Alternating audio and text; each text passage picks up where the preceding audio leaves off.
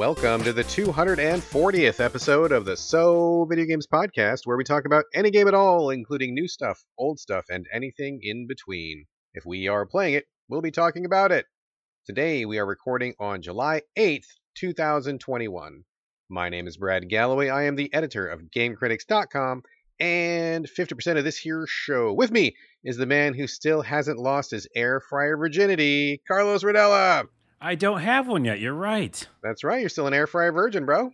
Wow, you come up with the weirdest intros, but they all seem to work. Uh, you know, Um, it's it's a challenge, a personal challenge every week to come up with something. Yeah, man. Now you're saying that I need to go order one on Amazon, like pronto. You got to do it because you can cook literally anything in this thing. Like a, a couple nights ago, we were hot, nobody wanted to cook, and we had the air fryer out. I'm like, man, we gotta throw some shit in there and see if it cooks because I don't want to cook anything, but if I can just throw it in there, let's do that. And we're like, all right, let's try egg rolls. Yep, that cooked just fine. Let's try, let's try pizza. Yep, fucking cooked just fine. Oh, Let's man. try like and, like chicken nuggets. Yep, that's fine. French fries, of course, that's fine. Like anything, anything you throw in there, it fucking cooks in exactly ten minutes. It doesn't matter what the fuck it is. You could throw in a goddamn pot roast and it would come out like just fine in ten minutes. It's like amazing. Wait, did you just go through all your groceries in one night? You're like, I mean, and let's just try something else. Screw it. We're We're not gonna eat it. Random air fried tapas night. It was like two bites of like fifteen different things. And it was all cooked perfectly crispy. Well, that's so that's so um, uh, of the moment right now because I I was just telling you before the podcast. It's kind of nice out now. It's not like baking hot here in Seattle anymore. But in my room, I'm in the studio room on the fifth floor. It still gets hot, and so I was like, I want a pizza tonight, but I don't want the oven on. So I'm gonna Air just fry that bitch. Do it. I gotta order one right now. All right, let's stop talking about food and talk about video games. Let's talk about video games. All right. As we usually do, let's uh, kick it off with our first segment, folks. We live in a shared space, a big house divided down the middle by a strip of duct tape. My side this week, I don't have a damn thing. Carlos, what you got on your side for housekeeping this week? Wow, that's amazing. I have a few things. I have quite a few things because I took some notes on the state of play that happened today. Oh, Um, you know, I forgot about that. You know, it, it's funny too. Also, just as a quick aside, I don't know if anybody remembers the Odd Couple, but like, if we were to do an Odd Couple bit on this, I would definitely be Felix, and you would definitely be Oscar Oh yeah, wait, for sure. wait. I want to say yeah, but now I forgot who, who which one is which. I am the the super neat, uptight guy, and you are the messy slobbo guy. Oh no, I'm gonna say no to that. oh, in this scenario, In this scenario, because you've always got stuff on your side of the house. Okay, you're right. Yes. Okay, I just took offense because I was like, hey, my my house is in order. No, it's like life. theoretical. You know, like like the abstract house that we live in here. Yes. Okay, I agree. So, anyways, on my let me just start with the state of play because that happened today at the time. Yeah, I totally missed it. I don't know anything about it, dude. Uh, it, it wasn't much, you know. Um, it- it's really interesting because State of Play and a bunch of other uh, companies, not only Sony, copied the Nintendo Direct, which happened, you know, I don't know when it first one started, but Sure. a long time ago now. And I've never been a fan of those. Like, I just don't like the feeling of the pre-recorded audio messages and then showing a trailer. I'll deal with it because I'm interested in new game stuff, but I don't know. It feels a little artificial. Nintendo can get away with it because they do like cute little snapping of the fingers and I don't know some funny stuff. But the state of the play just feels devoid of all life, you know. And I'm a Sony person, although again I, I don't believe in fanboy stuff, but I love my PlayStation. But I've always really been really really bored when state of plays happened, and this kind of was no different. I just I was like, okay, I, it's cool. I get to see new, new trailers. Um, and that's basically what they showed. They just showed a bunch of trailers. One for uh, Moss Book Two, so the new VR game Moss. Is it still in VR? Yep, yeah. Okay. Uh, so there's a new one of those. There's Arcade Mageddon or something, and it's a another uh, multiplayer shooter game arena. Ugh, I'm out. Yeah, I'm out. Um, and then Tribes. It looks like kind of like Diablo with cell shaded. It's also multiplayer online kind of you know Diablo game. Does that have anything to do with the old game called Tribes? I don't know. I feel like it was using the same logo. I didn't do any homework, so No, okay, I don't know. I mean, I used to play Tribes like a million years Yeah, ago. a million years ago. friends. that was I like mean- third person though, wasn't it? Uh, God, was it? I I, it remember was. jetpacks. I remember like rocket jumping. Yeah, it was I- like mini third person or something. Anyways, this looks Maybe. like top down like Diablo game. So I think right, that's different. That's different. Uh, they showed uh, Hunter's Arena again, um, another battle royale, but with fighting. So I guess that's Mm. kind of cool. But again, Okay, don't maybe. care about battle royale games. Sure, sure. Um, they showed Sifu, which looked interesting. I didn't know what it was, but it seemed like some sort of action game with karate, uh, kung fu style. But then, like, it showed the character aging. So it just Hmm. showed, him like 20 years old, and then he was fighting. He had like 40 years old. Then he had gray hair, and he was 50 years old, and he was still fighting. So I don't know what that means, but seems Okay. interesting. I mean, age is something that games haven't really explored in any real meaningful way, so that'd be a lot of territory to cover there. That might be interesting. I know, it might be interesting. Uh, this one is my favorite one they mentioned, and it made me like you know excited. I watched the whole state of play. Uh, it's called Jett with two T's, and it's a space game, kind of like a No Man's Sky. But for most of the part of the game, you're flying around a little spaceship that's kind of a small spaceship on the screen, not a big one, Mhm. and it feels like Flower or like you know Flow or one of those games. Did we see this at E3? I feel like what you're describing is familiar to me. I didn't, so if you did, we, I don't think we mentioned it on the show. Hmm, okay. and it's like a very unique art style. It's made by mainly three or four people, and they spend years on it. It's beautiful. I mean, go after this is over. You, Brad Gallaway, go watch the trailer. Anybody listening right now, just Google uh, Jett J E T T. It's like number one on my list. It says it's coming out this year, Okay. and uh, it just looks really cool. There's is some like go down into the planet, first person, look around, and like you know see different worlds and stuff. But Mhm. a lot of it seems to be this like really interesting uh, flow, uh, pun intended, of the spaceship flying through these different like you know scenarios and planets. So Interesting. Jett. Okay. Also, they showed Demon Slayer, the anime now game. So that's coming out pretty soon. I am not familiar with that at all, but I know that some friends in my feed really like that a lot. Have you seen that anime? I watched it. Some of my friends are like religious about it. Um, I didn't love it, and again, that makes me a bad. Is it like on. Netflix or where can I track Yeah, I think it is on Netflix. Geez, I don't know. It might not be. It might be like one of those cartoon Crunchy Rolls or something. Oh, dude, quick aside, quick aside. Anime. Yes. Uh, I was talking to some really good friends on Twitter. What's up, Mikey? Um, and he recommended that I watch Food Wars, which is an anime on Netflix. I don't watch a lot of anime, so usually when I'm watching one, it's because someone has recommended it to me, Mm. right? And so uh, he and I talk food all the time, and he knows I like to cook. He likes to cook, and so he's like, "Oh, you know, this is a cool cooking-oriented anime. You might like it." I'm like, "Cool." So I uh, sit down with the family. Oh, he, the one the one warning he gave me, he's like, "Yeah, it's really cool. The recipes are kind of like you know like real life, but he's like, you know, there's a little bit of fan service in it." And I'm like, "Okay, well, that's fine. No big deal." Uh, so we start watching it. It's me on the couch. My son is uh, next to me, and then the wife is on the far end of the couch. We're watching this. Uh, the first episode, very first episode. Within about three or four minutes, there is a female character getting gangbanged by What? peanut butter squid tentacles. Oh my and I go fucking diving for the remote, and I'm like, nope, nope, nope, nope, nope, nope. And my wife's like, what the hell are we watching? And I'm like, oh man. So. Yeah, yeah, that was that was a huge parental fail, and I I think squid tentacle peanut butter flavored gangbang goes a little bit beyond fan service. I think that yeah. that needed a stronger descriptor. But anyway, uh, yeah, funny story that happened to me. Although it's funnier now than it was back then. in the moment. Yeah, and Yeah. also I was confused by when you started saying words. I was like, tentacles make sense. Peanut butter, confused. yeah, it's you know because it's food oriented, so it's kind of like a recipe. Yeah. Anyway, let's get off of the tentacle thing. Well, oh, pun intended. Oh, We do those a lot. Okay, yeah, so then also they mentioned uh, Lost Judgment, which is the new Judgment game. If you like those, you'd like it. Um, I don't. I'm on the fence with. Judgment. did you play the first one? I I think I played a demo of it, and it was like, oh yeah, it's um, it's just like the other game. Uh, Yakuza. Basically. Yeah, it's Yakuza. Um, Man, I love these games, but dude, like everyone is like a giant commitment, and they're all. I mean, let's let's be real, right? They're all kind of similar. So I love them. I know. I love them, but I don't want to play them too close together because playing one feels like playing the other ones. And uh, man, I mean, I don't know. Like, I just those are they're like one once every two years for me is kind of a good pace for those, and I feel like there's a lot right now. There's a lot. Remember, I think I just went back to the one that is more RPG oriented, and I liked it. Oh yeah, like a dragon. That's a good one. But it's still so much soap opera story and so much, like you said, investment. Yeah, you got to Um, get into it. It's like a, it's like a Louise. thing. You got to do that thing. That's like thing, a lot. yeah. Yeah. So there's a new one of those out. Uh, a couple more things is Death Stranding Director's Edition. Now our director's cut. You know, originally was like, "Fuck off! I'm not going to ever go back to that game," and I still probably won't.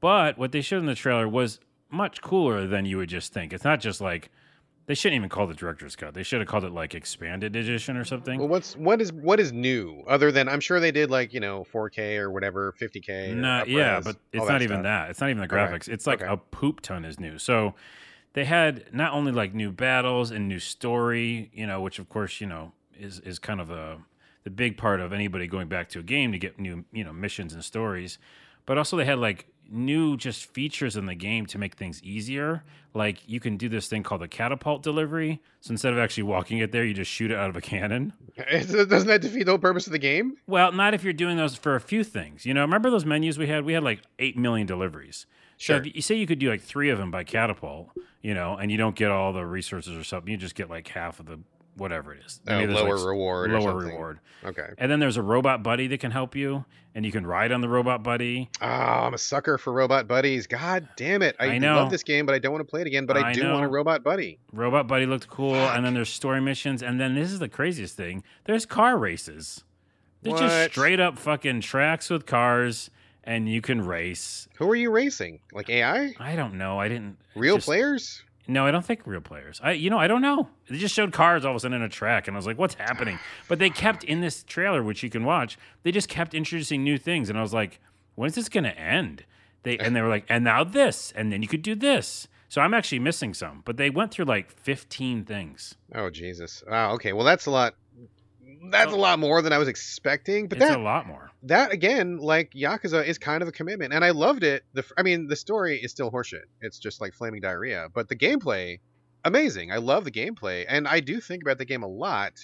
I really enjoyed it, but oh, dude, if I play that again, that's gonna be like 80 hours out of my life. Oh I man, how am I gonna make time for that? I know. Well, you could obviously just take your save game and just do the new missions, right? Like if you oh, wanted is that to. the thing? You don't have to start from the beginning. I don't think so. I would. I would think that would be a if I could just dip in, if I could just dip in and pick up where I left off, that might be that might be a deal. I think that's how they, they have to do that. They'd be crazy not to because Yeah, the amount of stuff they're adding, fan service, like true fan service, or like just quality of life stuff, uh, it would be weird that they would make you do it all over again. So that's that. That was shown off and pretty surprising, by the way, in the state of play. okay, that's better than I thought. Yep. And the last one was Deathloop. They just kind of went into Deathloop some more because it was delayed. I think it is finally coming out this year, they said. And, you know, I love Arkane. I love um, this style of game. I love Dishonored.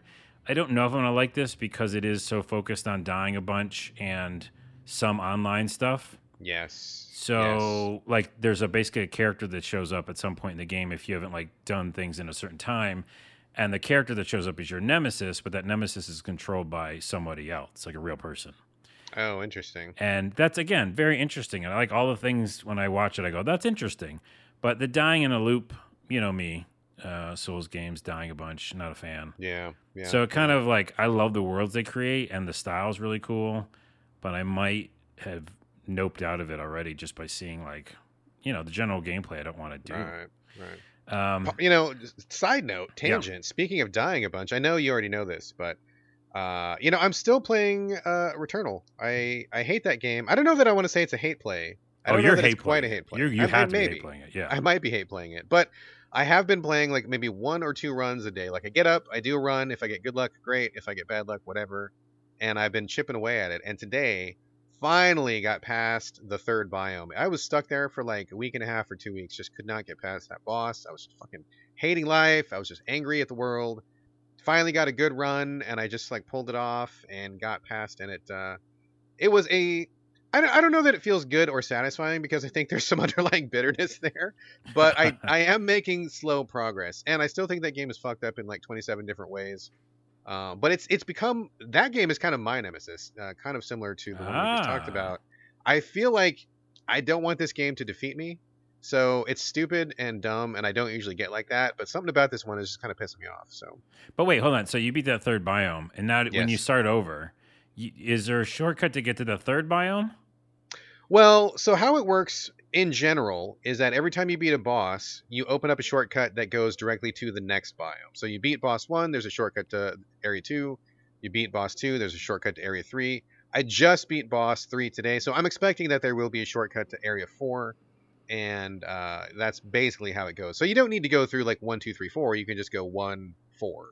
and just yeah, keep going like that. but then don't you aren't you weaker because you didn't like beef yourself up and or can you, yeah, you... basically have to kind of go through the first biome every single time, unless you want to just like roll the dice and hope you get super lucky. But I think the smart move is to kind of hoover things up in the first biome and then go to whatever the next one is. So all, my runs now will be looking like biome one, biome four, boss, and then we'll see how that goes. This is still giving me anxiety. I want to stop. it's giving me anxiety, dude. Yeah, like every day. Okay. Well, that's interesting. You're doing that, and thank you for the update. I will uh, see you in a in a year or so when you've beaten it. Oh God, seriously? Yeah, maybe. I, fingers crossed, dude. I don't know. You'll just come on the podcast, and it'll be the first piece of housekeeping. You'll just scream like, I beat it! I finished it! Yeah, we'll see. "Okay." Uh, a couple more pieces of housekeeping. That was the state of play. That was it. That was all. Um, the other piece of housekeep- housekeeping was uh, obviously, if you unless you've been living under a rock, Nintendo Switch has a new model coming out. There's some pros or some cons. Oh man, what a non-event that was! Everybody was so excited that morning, and then once the announcement came out, we were all doing the wah, wah. That's funny because I literally didn't know that it was going to happen. You know how? Oh really? Yeah, certain people like, and just that's how the internet works. You go, you're offline, you're doing something else, you're just not, you know, paying attention to Twitter. So I just like went on to Twitter and I saw people just retweeting a video of like a new Switch, and I was like, oh. Uh, but what it is is OL, O- OLED screen, OLED screen, and it has an Ethernet port, um, which I don't think the original did, was just Wi-Fi, right? Oh, I missed that part. I didn't realize that. Yeah, which again is good because that's like a regular system. It should. Yeah, it should have one. Yeah. It's a docking one, so it's not just a portable. And it has a seven inch screen, which I guess is bigger than my Switch Lite. It's like a little bit bigger. It's not hugely bigger. It's just like a, a skosh bigger. yeah, a skosh. Which is not going to get me out of bed to pay for that damn thing. A skosh? No thanks. No, no and no. neither OLED at all. But uh, I, I have a I have a con, and then I have like a, a, an argument against my con. The con is, well, I'm trying to service I love that you like you have an argument and then you immediately counter yourself. That is like that's next level. Well, it's next level because it's the counter argument from the internet. So Okay. I'm, I'm like Alright. prefacing it already. So here's my thing and a bunch of people's things. It's not a truly next gen system still. It doesn't have 60 frames per second, which after you've gone that way, again, it's kind of hard to go back. You have to see it for your own eyes. I mean, I'm you know people play 60 frames per second, but it's just nuts. Like it, it won't have that, and it won't have 4K. So it'll just be like a 1080p or even 720p video game system. And in general, you know, you got 8 bit, you know, or not 8 bit, uh, you know, 16 bit style graphics and stuff. And so maybe some of those games don't need it. But again, you're going to spend this kind of money. You want a new system. So that was my negative. I'm like, of course, I'm not going to buy it because it's not truly an upgrade. And I don't think those little things are enough for me to buy it. The internet was like, wait, what? Do you want 4K and 60 frames per second? Do you want your hands to be on fire? Because the technology would just burn your hands up. so out hot. Yeah, so hot. Hot. And my answer to that is fucking invent the technology then. Like, you know what I mean? Or don't don't deliver this one now. If it really does get hot, I don't know, they might be talking out their ass. But you know, at some point the technology will be available to do 4K in your hands. It's funny you say that, dude, because literally just last night I was playing some Xbox, Xbox X to be specific, and I got up and I walked over to the unit because I was putting something on the shelf that was behind the unit, and I'm like, damn, this motherfucker's hot. Like there was so much heat coming off of the top of that thing. You ever put your hand on top of it when it's hot? Yes, I did like a TikTok You video a long time bacon ago. on that thing, dude. It's like, and then plus it's a fan, like it just blows right up. yeah, out, I and was so like, it's "Fuck, crazy. I ought to get some muffin mix and just lay it on top, play some game. 15 minutes, I got some motherfucking muffins. Oh, that would do well on the internet. People Oh would watch God. that video. That's gonna be that's gonna be a GIF I'm gonna put out, dude. Like Xbox muffins. All right. But yeah, so it, it's hot, right? So whatever. But then I just I still don't want it though. Like you're right, you're not gonna get this.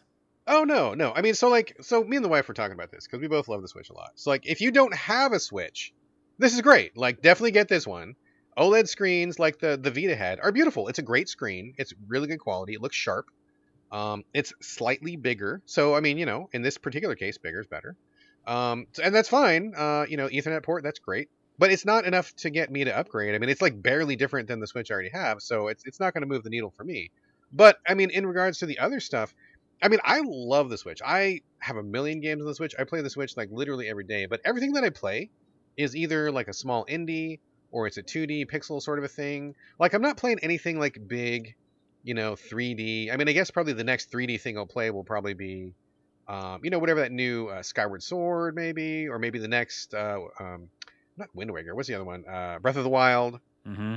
Uh, But other than that, like 99% of the stuff I play is like 2D pixel based indie stuff. And so, like, it's perfect for the Switch. Like, I love that stuff. And then when I want something big, I just go to the PS5 or the Xbox. So I'm, I'm not really caring that the Switch doesn't have the same horsepower because it fills a niche that I feel like the other ones, um, they kind of fill, but not as well as the Switch does. I just have one th- thought on that. Well, obviously, I've talked about it before, but, you know, I'm just off the Nintendo bandwagon or whatever you yeah, want to call it, truck. Yeah and I haven't been back on for a long time. And and again, the indie games that I can play, not to be an asshole, but a lot of the ones that you play are on Steam, right? Like, oh yeah, and I mean, not, I don't play shit on Steam, right? I know, so but a lot of yeah. people are not like you, and they're not afraid of their PC, and they will play a shit ton of games on Steam. I mean, Steam's making like you know they're just printing money. Sure. So, sure. and I have a controller that goes into my nice, you know, 32 inch you know uh, screen on my PC, so I can play games with the controller and everything. So I just feel like there's nothing there for me really specifically, and I'm just so like kind of craving for the old school Nintendo stuff, and also I want like the next gen Nintendo, and I think it's just interesting because I think I'm not alone, and there's a lot of money left on the table that they're not getting from me, and they might not get from me for years which just seems like a, a missed opportunity because I'm going to spend all that money, let's say hundreds and hundreds of dollars every year, on PlayStation or Xbox. Well, and what I, would you what would you want though? Because you're not really a hardcore first person Nintendo guy. Like you've never seemed to me like you're not hardcore on the Mario train, or you're not hardcore on the, um, you know, like that Squid Squid Kid game. What the fuck is that called? Oh, the Splatoon. Squids. Splatoon. Yeah, like you don't really go in for the first party stuff on Nintendo. Okay, okay. It's uh, now we're in a tangent. the The issue is I don't know. I don't know if Nintendo knows what Nintendo is because while they're yes, of course, they're first party. I want to call them like you know not as mature games. Let's just call it that. You know, family friendly games. Yeah, right. So that they're still doing, even though Smash Brothers, you know, everybody the, under the sun plays that, and it's but it's still more like friendly to for families. So that's one style. But then they port a bunch of stuff. Like so, all of a sudden, Bayonetta's on there, right? And it's kind of mat- more mature game and it's an action game that I would play or something. Uh, and that was, I think, originally Nintendo exclusive. So it's just like there's no exclusives that are interesting to me, but then every once in a while there is. So I get confused, you know. I, like just, it reminds me of back in the day when No More Heroes showed up for like GameCube or Wii or something, and I was like, oh, I love that game, and that was exclusive, and I had to have a Nintendo system to play it. See, what I'm saying like I, I I'm saying two things. One, I don't know if Nintendo has made a decision on what they are because they keep bringing other stuff over, going like, "Oh yeah, you can also play that on the Switch." And I'm like, "Do I want to?" Because what what's the reason for console person, PS5, Xbox person to play it on their Switch when they can just play it on their big TV? And then if it's like, "Oh, I should want the new Nintendo whatever system for the first party," that doesn't interest me. So I guess I don't know. I, I, I what I would like is like like some new Nintendo first party stuff that wasn't just kiddie stuff. So you want Nintendo to not be Nintendo then? Do I though? I mean, like those needs are being met like amply by Xbox and PlayStation, and then there's a ton of stuff on PC as well. I mean, here's how I see it: you want a bunch of indie stuff that you can play on your couch or in bed or on the bus or whatever. That's me because I love playing stuff. You know, I don't do anything on PC, so I want all those games. I can take them with me. I play them in my bed like every single night, dude. You know that. Yep. On the couch, whatever. And then if you want to play the first party Nintendo stuff, they're going to bring it out when they bring it out, and that's it. Like otherwise, you should be playing on the Xbox or the PS5. I am. I guess I don't know the.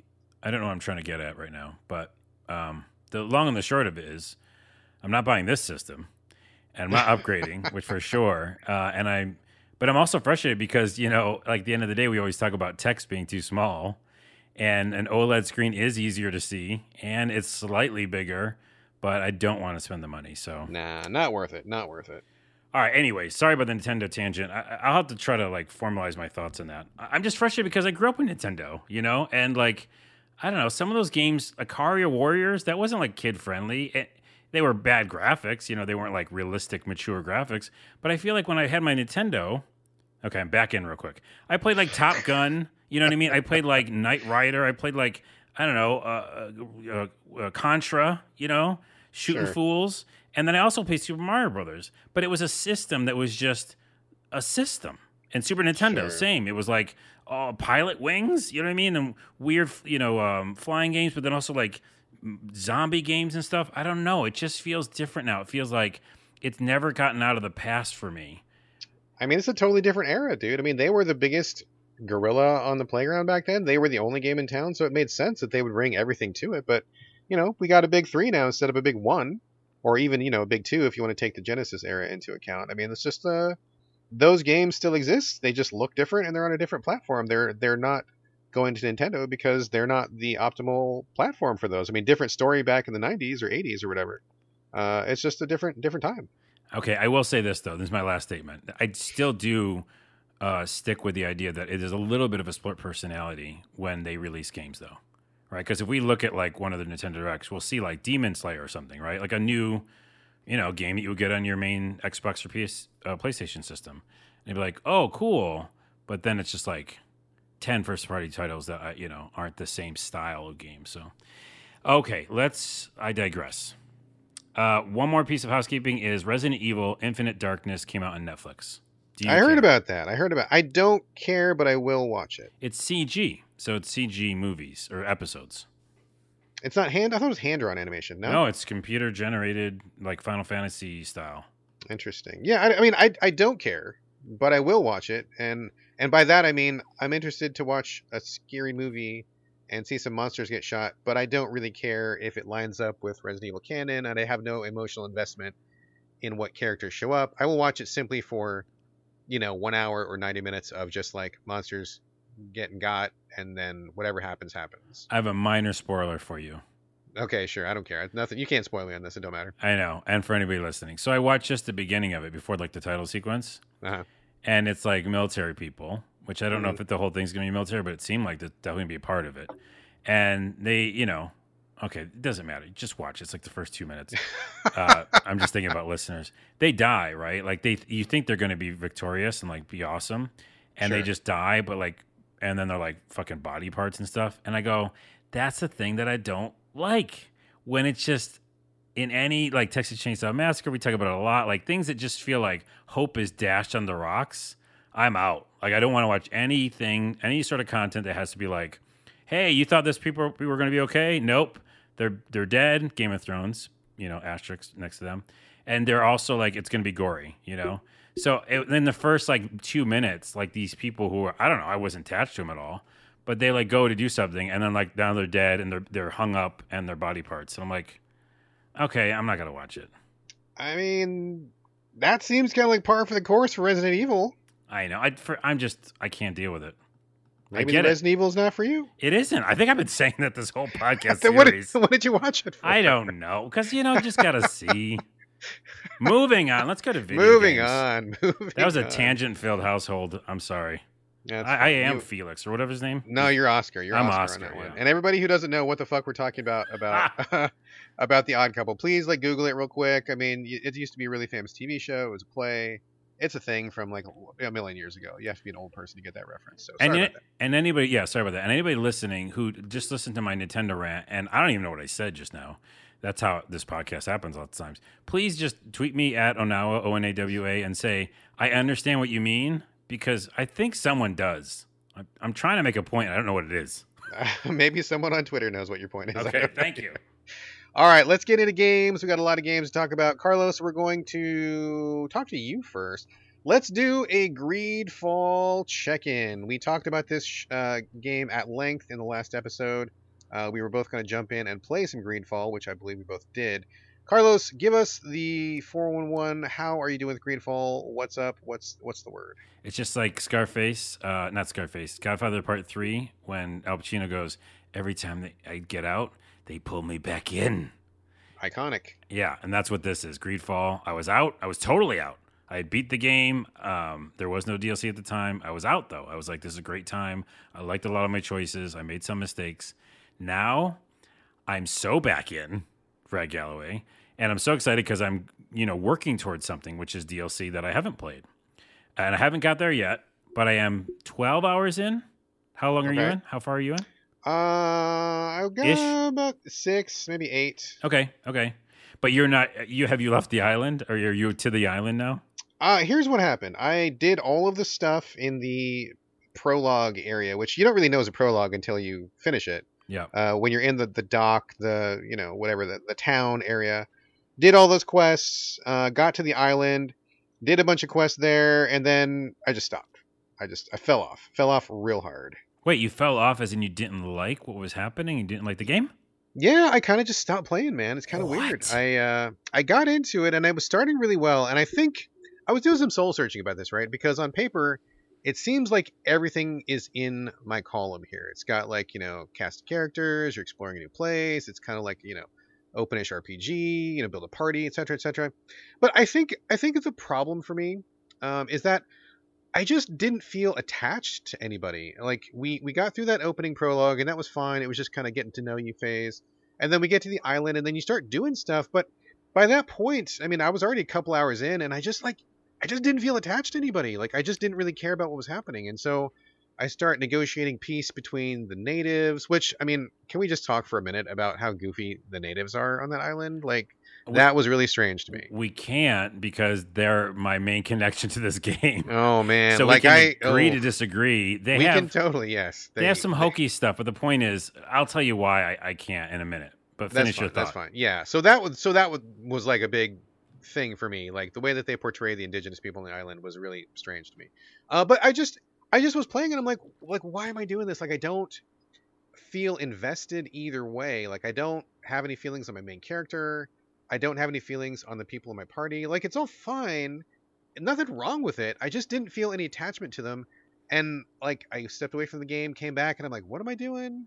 Where was I going? What was going on? Like I just it just it faded so fast once I put it down for a day. I was like, nah, I don't think this is it, man. Okay, well, let me give you a perfect uh, counterpoint then on Okay. why I am like even more drawn to it. And it's very interesting. Again, I don't know how many of our listeners uh, are native or know someone who's native because yes, the indigenous people in this uh, in this game aren't you know Native American and they're they have like weird ways because it's a video game and um, you know there's actually multiple tribes, right? So I'm sure you haven't met everybody, and I've I mean, just for just a moment, let's Yeah. just let's just let's just be really super honest here, okay? So like the very first time I met one of the natives, like I don't want to offend anybody at all, and I'm just saying this just to be just to really illustrate what I'm coming from here. I I felt like it was a guy doing blackface, and I'm like, what is going on? It was like a guy who like his body was kind of white, but his face was painted black, and he was talking in a weird Scottish but not Scottish accent, and I'm like, I just feel very uneasy about everything that's in front of me right now, and I don't know what's happening, and I just it was weird, and I'm like, I feel like maybe this is gonna be offensive to some people. no, no, I don't. I, I it was just it was freaking me out, man. It was freaking Okay, out. I, I know. There's a couple. Here's the here's the big problem is that remember this is a PS4 game, and Yes. the PS5 graphics kick in with the with the environments really well, right? Like I would, you, got to admit it's like beautiful. oh yeah, it's looking, right? beautiful. Yeah, for sure. Yeah, it's beautiful. But the the face models and the the characters they feel like PS4 still. So I think I know some of the names you're talking about, and I just think the graphics are bad in those particular instances. instances. And again, I met all these tribes, and I was going to say there's more than one type of tribe. It's not all the same looking people, right? right, right. And they also didn't even sound all the same. Like some are more like eloquent, some are like you know more tribal. So there's a lot of people and a lot of different styles. So yeah, they're not all looking like that character you saw. And then secondly, yeah, just I was saying, being like native and stuff, it's just like a fun. um Again, there's not many games that have me be able to be sure. That makes perfect sense. like yes. side with anybody who is like, "Hey, white man, get out of here!" Right.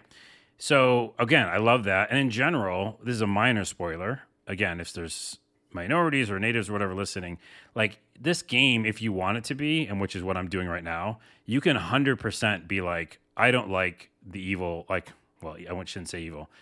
I don't like the factions because they all have like their own like little agendas. sure. But if you play the game through, and this is again minor spoiler, the natives really don't have any agendas, and it's kind of refreshing to be like, no, they just want to be left the fuck alone, and that's what my people did. Like I can say that, like that's what we wanted to do. We just didn't want anybody to come fuck with us, and that's what the whole game is. Like, you know, there's other things you could do. You can side with factions. There are some good people, and you know, on all the sides, as they say, uh, or some asshole said once, but uh, you know, it is really about if you if you go down and look at it, it's like these native people, um, you know, you could you could side with them 100. percent So that's what I'm doing this game for, and why I'm so excited. Because last time I fucked up a little bit, because it's like a Fallout game, you know, where you make choices and they actually do have crazy different consequences. Sure. Like sure. people can like straight up die in the middle of the game or whatever. Like big stuff can happen. So I am very carefully 100%ing my like a, like attachment to the natives. So every other faction literally is zero.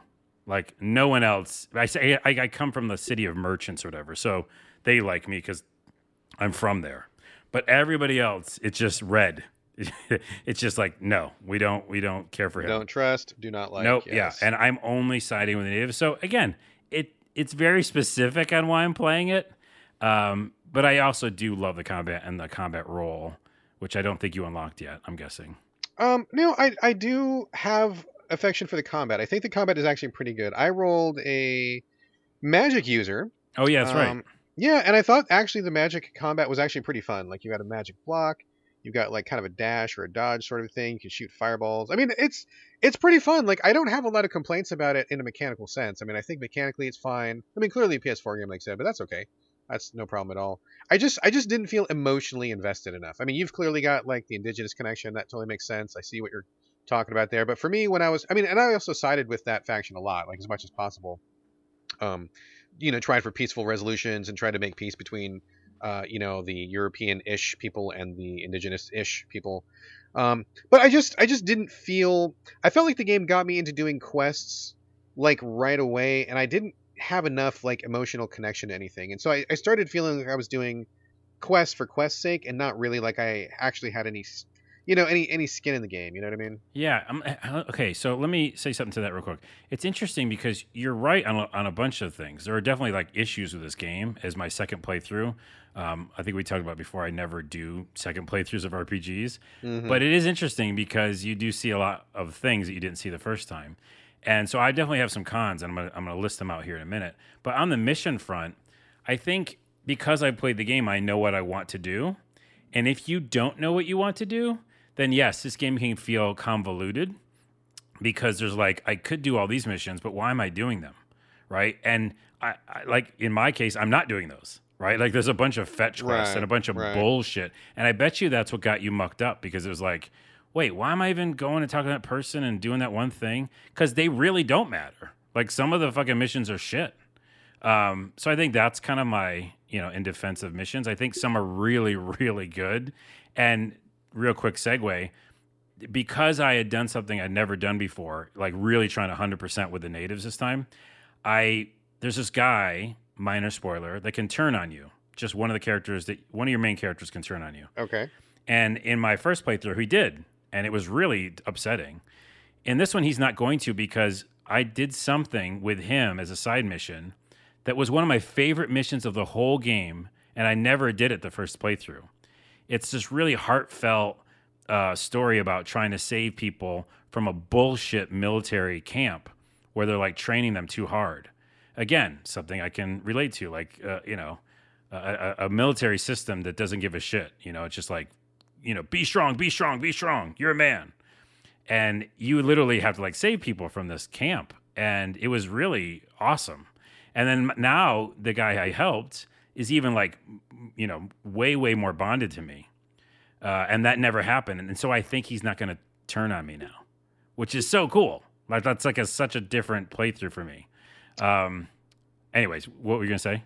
Oh, nothing. I mean, I love those missions. I mean, it kind of reminds me of like the Mass Effect style. Yes, exactly. I just, yeah. I just wish that like, I just wish it had started off sooner. Like, I wanted to have more of a bond with my my teammates. Like, for example, when you get to the island and you meet the indigenous lady who joins you, it's like she's like, "Hey, what's up?" I'm like, "Hey, who are you?" And she's like, "I'm joining your party." And I'm like, "Whoa, you did you just joined my party? Holy shit! Like that was weird."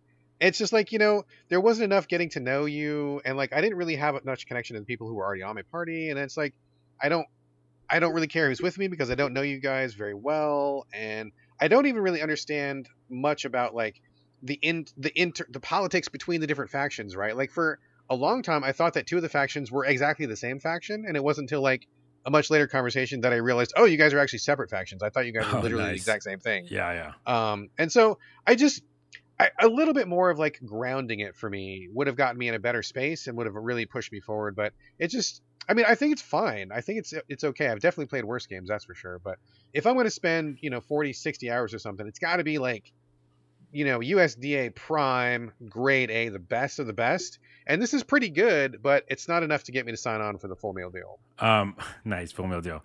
Uh, two things. One, the girl's name is Siora, and she does join your party right away, but you can almost immediately change the party as soon as you find a camp. So I would say, you know, she's a rebuttal on that. You it was just weird that she just joined me. It was she like she has hi. to because she has to. It's for the story bit that happens at the beginning.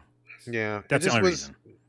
There should have been like a quest before that, like, hey, you're this, you're this woman, and it looks like you're going to join me, but you didn't join me. I need to get to know you a little bit more. How about we do a quest to become friends, and after I prove myself to you, then you join me. Like that makes sense. But I it's like agree. you literally roll up, and she's like, hey, uh, I'm joining you now. Let's go. And I'm like, what? It's just So- again, it's development, and they're like, "Hey, Yeah. we need to tell the story, and we're just going to do it." And they they should have given you a mission. Secondly, uh, there's romancing in this game. I don't know if you know that, but that's actually a thing as well. And they they similar to Elex. And again, I love Elex, and I just like. I guess I like maybe old school RPGs where you had to figure a bunch of stuff out because yeah, they don't tell you a lot of stuff, and neither did Elex. I still like those games, and in this one, they don't really tell you about romancing, and they don't tell you about like those side missions you can go on. But if you start talking to people, you know things open up, and it's it's unfortunate because a lot of really great stuff is buried. I think in this game. Um, I'll say a couple negative things real quick. The one thing I hate the most is you have to hold X to run. You just have to hold that button down You do a lot of running in this game. and you you're oh, my fingers always always on X, and I'm like, I'm gonna hurt my controller. It's gonna hurt my finger. I hurt my finger in the controller, so that's dumb. I don't know why they just make it click in. Um, there's also a lot of backtracking that happens, which I'm sure would be make you even more upset. Yeah, that was another downside. Yeah, Yeah. there was a, a lot at the, and I'm not even that far in. There was already a bunch of backtracking. And it, it- a lot of it, second playthrough, it, definitely not needed. Like literally from one part of the house to the next. I'm like, no, no, no, don't make me go back and forth.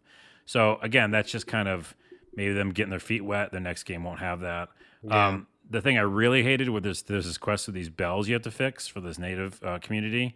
And if you don't have craftsmanship, because I spent all my points on like strength and stuff, Mhm. you can't fix the bells unless you have this one guy with you. And then if you have the guy with you, he'll only help you if you like do missions for him first. Mm. So it was a lot of like, you know, hours probably of like doing this other stuff just to fix these fucking bells. No, that sucks. Again, yeah, you know, pacing, the you know? crafting. Yeah. The crafting was a big red flag to me because they want you to craft in the the prologue area, and I'm like, dude, I I want to do zero crafting in this game, so I put no points into it, and I was doing like every other you know workaround to not do the crafting. So if crafting is more of a thing, then Well, it isn't. It isn't. You put on easy mode, it isn't. So, Okay. so I, I, just had to for like missions you do, and that's what's again tricky. They didn't tell you that. You didn't, you know, you didn't know that you'd had to use your craftsmanship for that. Uh, a couple other things, real quick. Um, a, a, a couple other positive things. I love the trigger feeling for the special attacks. They actually do like that kind of you know weighted triggers in the PS5. wouldn't know. Oh, okay. In melee, there's like these really cool special attacks, and it, it's actually like more difficult to do them, and I kind of like that. Uh, the autosave is awesome in this game, probably my favorite. It literally saves like all the time, and it saved my life so many times, uh, even though I do save. And then companions actually killing enemies. Oh yeah, one of the first RPGs ever I played where my my companions do a fucking thing. You know, like oh yeah, they will. They'll take care of a whole party if you let them. Yeah, yeah, sure. and like and you can equip them you know and i really spend time go to the camp and you give them better armor get them better weapons and they're going to use it and they have good ai and they don't get themselves killed i don't know i just like was thinking of mass effect the whole time and going like see see mass effect guys these guys actually do something that is is true. They are very competent. is that is that um am i like what am i doing am i calling out the wolves by saying that the mass I think I think it's fine. I think we all have kind of just moved on. Okay, and the last thing I'll say about it, again, I'm enjoying it, and and I do like the idea of of be doing this 100% native run through, but is I think I just uh, sent you this TikTok, but I made a TikTok of I beat this kind of big guy in the game, and I went to go search his body, and he had four gold on him. He Four. broke. He had no job. I, I think he was doing better He than beat that. up on a hobo, man. He was unemployed. he wasn't a hobo. He's like the leader of some big thing. They were. They had no resources, man. I hope you feel good about beating up on that guy. They were just like paycheck to paycheck. Those guys were. Oh my goodness, you're trying to make me a bad guy. Took his last four gold, man. He was going to buy some food for his kids. He kid. was like uh, doing a whole coup or something. He was gonna like take over the whole island. Kids still got to eat though, bro. Kids don't eat air. They got to eat some food. You're Oh, making up a story that that, kid is going hungry tonight. you're making up a story that's not real. Um, And I, yeah, and the last last thing I'll say is like like I said at the beginning, I I am like partially native, and the main character again is partially native, so that actually comes out in the game. Did you did you did you know that or no? Uh, people comment on it, and, and I figured maybe that was going to be a thing, but I hadn't gotten that far. And it's not again, it's not that big of a spoiler. It actually, if if anything's an attractor for people who like again have some sort of um, attachment to that. So for me, I'm like, this is kind of me, you know. Uh, which reminded me of uh, uh, infamous uh, Second Son. You know that guy was half as well. Oh yeah, yeah, So- yeah. Anywho, I love it. I love a second playthrough. I'm sorry you don't, you're not as into it, but um, I can see your reasons why, and there's definitely some issues with the uh, the the play, the gameplay. Uh, if nothing else, it shows me that Spiders is on the correct track. I mean, their games, you know, even though this one didn't grab me, it's definitely like better than their last one, and their last one was better than the one before. So they are still a studio to watch. I still love them very much, and uh, I will gladly play whatever it is they put out next. Well, their So- next thing is that robot game. We talked about it, Oh, that's right. I forgot about that. Yes. so yeah, we'll play that. All right, cool. Well, that is Greedfall. There you go. Uh, let me talk about a couple games uh, pretty quick here. First off, uh, was sent a code for the new Ghosts and Goblins uh, Resurrection uh, from Capcom. Thank you very much, Capcom. Uh, that was for the purpose of talking about it here on the show, which I'm doing right now, literally right now. Uh, yeah, man, that is that is Ghosts and Goblins, bro. Like, have you ever played a Ghosts and Goblins? That's it. That's kind of it. That is it looks nice. It's got a nice kind of art style. It's weird because it's kind of like a little uh, painterly art style, but you can't really see it because the graphics are kind of small. Uh, but if you pause and look really closely, you can kind of see like some nice details in the graphics. Um, but you know, the action is really fast and furious. Um, I realize I jumped right in. I apologize, folks. If anybody doesn't know Ghosts and Goblins, uh, you know, this is a storied franchise. Originally came out like, I don't know, arcades and NES way back in the day. It's a 2D action platformer where you play Sir Arthur the Knight. His girlfriend has been kidnapped by like Satan, and you got to go rescue her. Uh, you go through a bunch of levels uh, with various weapons, uh, kind of like vaguely Castlevania-ish kind of action. Um, and it was famous because not only was it really fucking hard, if you managed to punish yourself and get to the last boss and kill the last boss, they're like, "Lols, that was just a joke. You got to do it all again to get the real ending." And that was one of the first times that developers pulled a nasty trick like that on people back in the day. Um, so yeah, that's a hard game to play one time, and then to go through it again is, I think, too much of an ask for any normal human being.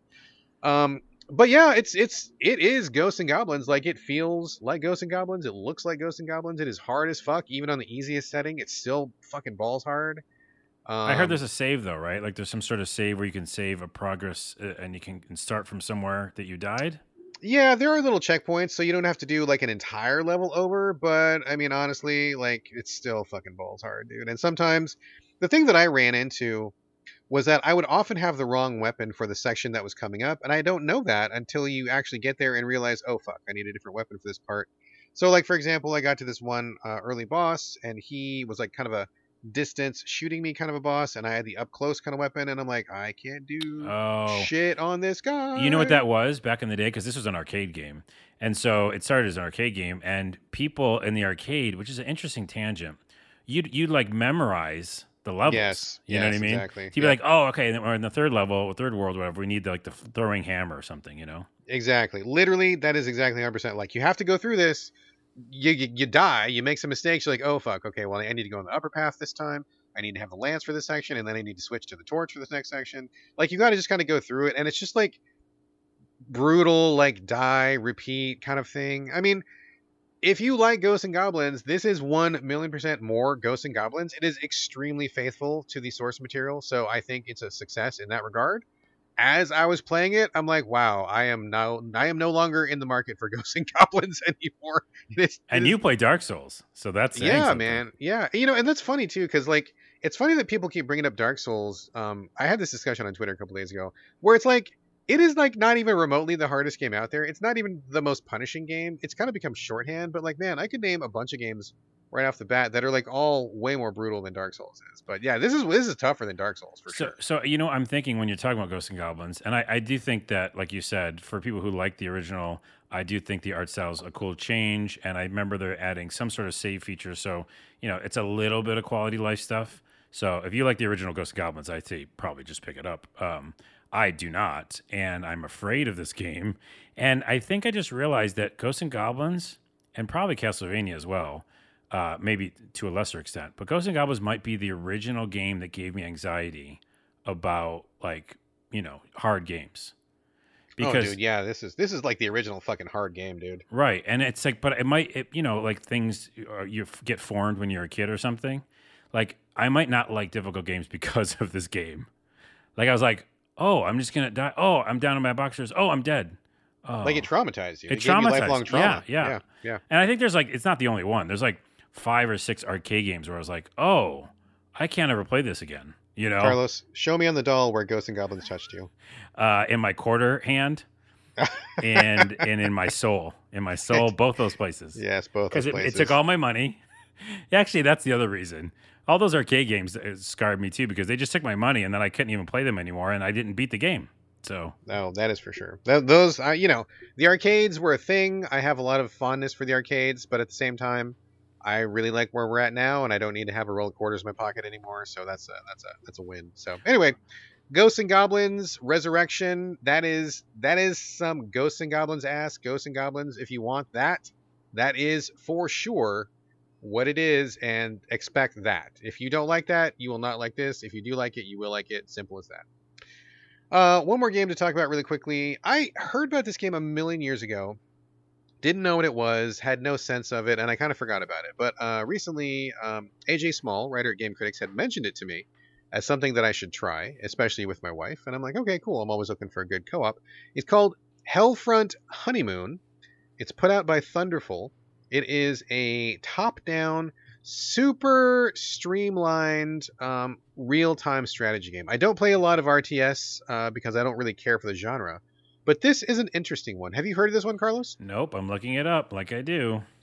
Yeah, so the reason I kind of ignored it at, at first was because it not it wasn't being sold as having a campaign. It was sold as a PvP experience, which to me is like I'm automatically out. Like I don't want to buy any PvP games. I don't play PvP with my family because we just get mad at each other and then we fight and like that's a bad time. Like nobody wants that, right?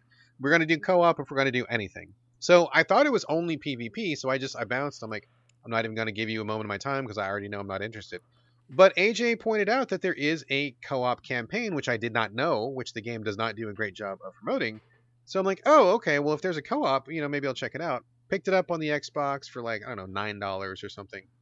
Um, so basically, it's top down, and each level is just the size of your screen. So there's no scrolling or anything like that. You start off as a little dude, and uh, there are hotspots all across the map. You control these hotspots, and you can either put down a barracks, which will generate soldiers, or you put down a turret which will shoot enemies. That's it. That's all you got. Two things, and your guy has a gun. That's it. So you're shooting things, you're laying down a barracks, or you're laying down a turret. Could not be simpler. Um, so what you do is you go around the map claiming hotspots. Of course, the enemy AI is also trying to claim the same hotspots. So each battle becomes kind of this tug of war between who's got the most hotspots, who's got the most soldiers, who's got the most turrets, kind of push and pull. It's really entertaining. It's really fast paced. Each level is only like one or two minutes long. Like it's really, really just boom, boom, boom, boom, boom. You're just like rocking through them. Hmm. Um, the game says that you can play the, the campaign single player. I call bullshit on that because it gets really hard. I got about halfway through the campaign, could not make any progress. It was like a brick wall. No way I could do it by myself. Um, so luckily my wife was around and uh, she jumped in and helped me out, and we started making progress again. So I think that this campaign, despite the fact they say one person can get through it, I, I don't believe you. It is definitely scaled for two people, and even with the two of us together, we're struggling. Like it's pretty tough. Um, so this is uh, an uphill climb, but I think it's really good. I think it's really fun. We have not played the PvP. We will never play the PvP, but I bet it's probably fun if you are a PvP kind of person. But in terms of the campaign, I really like the get in, get out, do like five missions in five minutes. Uh, super streamlined, super simple. It's uh, pretty high octane and it's a good time. We've been having a blast with it. We're about three quarters of the way through the campaign and we're just doing a couple levels a day and it's uh, it's definitely a thumbs up. Yeah, the cover art shows two people like blasting away, so it seems Yeah, like that was yeah. the plan, and it um, kind of looks like military madness or something. You know, like a that kind of tactical. Well, that is a, that is a callback. That is a deep cut for back in the day. Dude, I'm giving you a little uh, preview because at some point soon I'm going to be talking about TurboGrafx again. Oh man. uh, on, a, on another podcast. But yeah, um, I don't know. It just yeah, it seems really like a tactical, like you said, in and out uh, actiony game. So Yeah, it's like it's like super, super, super, super streamlined. Like you take an RTS and just boil it down to the absolute core, and that's what this is. And I appreciate when developers do that because it just really gets to the heart of the matter. No bullshit, nothing really to manage. It's just get in and do it, and I, I appreciate that. So don't don't play it unless you've got a friend because it is fucking hard. But if you've got a friend or a partner, wife, whatever, uh, maybe check it out. And for like nine bucks, uh, it's it's a pretty good buy. cool. All right. That was Hellfront Honeymoon. I believe it's available on like literally every single platform uh, right now. Uh, Carlos, a couple of quick takes from you right now. The first, uh, well, we have one that I know a lot about and one I know nothing about. Let's go with the one I know nothing about.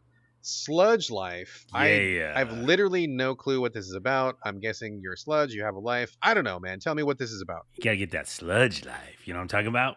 I don't, but I hope you'll tell me. I'm not gonna. That's it. That's the whole review. Get Segment that sludge over. life. Moving on. Moving on. So anybody get that sledge life. Like I said, um, I've been wanting to talk about this for like three weeks, and I keep forgetting it. I don't know why. It's on my notes. Uh, it's one of the only games that I'm enjoying on my Switch, which oh is shit. blasphemy, and I apologize. Um, no, it's a first-person uh, graffiti game. What? Yeah, and You I talk. I'm gonna look it up. You talk. I, I mean, I'll talk. You look it up, and uh, I'll actually have the web page up because there's some of the kind of descriptions about it uh, that are pretty good. Basically, I really want to play this on my TV because I am enjoying it so much, and I like the art style and the weirdness of it. Oh, okay. So- I'm looking at it now. Yep. I'm digging it, but at the same time, I would love to play it on my console. So, um, you know, big, bigger console. So, what it is is you uh, basically are walking around this uh, weird kind of factory area where they again sludge is going on, sludge through pipes. It's a it's a factory. They're doing sludge, and you are just like a vandal. Is that what you call when you're a van? You do vandalism. You're a vandal. Sure. Okay, you're a vandal. And uh, and by the way, all this is like on an island, so there's water all around you. See, you know, you can't go too far. But there's all these buildings and weird kind of like machinations. Oh, that's a fun word. That's a five dollar word. And uh, and just weird characters. And there's you know there's NPCs like doing work, and there's like little restaurants and and and just kind of like a interesting little environment. It's a factory, but it's also like where people work and live and eat and stuff. Um, so what you're doing is you're just trying to put up your little graffiti anywhere you can, but you can only do it in certain spots, and you can only do the graffiti they they let you do. So it's not like you're doing like special graffiti. You're not drawing. Kind of goes against the whole spirit of like graffiti, right? You can only do it here and only when we Yeah. say. I know, not you're saying as I'm saying it out loud. Uh, it's a very uh, focused, yeah, graffiti game. But it's more about like it's a video ass video game that way, right? It's like, can you tag all the areas, right? And that's it. You know, that's really the game. But along the way, it's really about just exploring this weird world and talking to these interesting NPCs. And for some reason, you have a fart button. I don't know oh, why. I'm out. I'm I know, out. I I'm know. out. I'm out. I'm Hold out. on, I'm gonna bring you back in. I'm not farted once. Okay. Any game that does that immediately tells me that game is not for me. okay. I'm just that is my hard line. I know there's so many things that aren't really for me in this. Like again, I don't want a fart button either. And there's really weird, you know, I guess some potty humor that's floating Oh around, right? man, I'm even further out now. Okay. I, I shouldn't have said it out, but it's true. Well, I'm glad you did because I would have been mad if I bought it. Okay.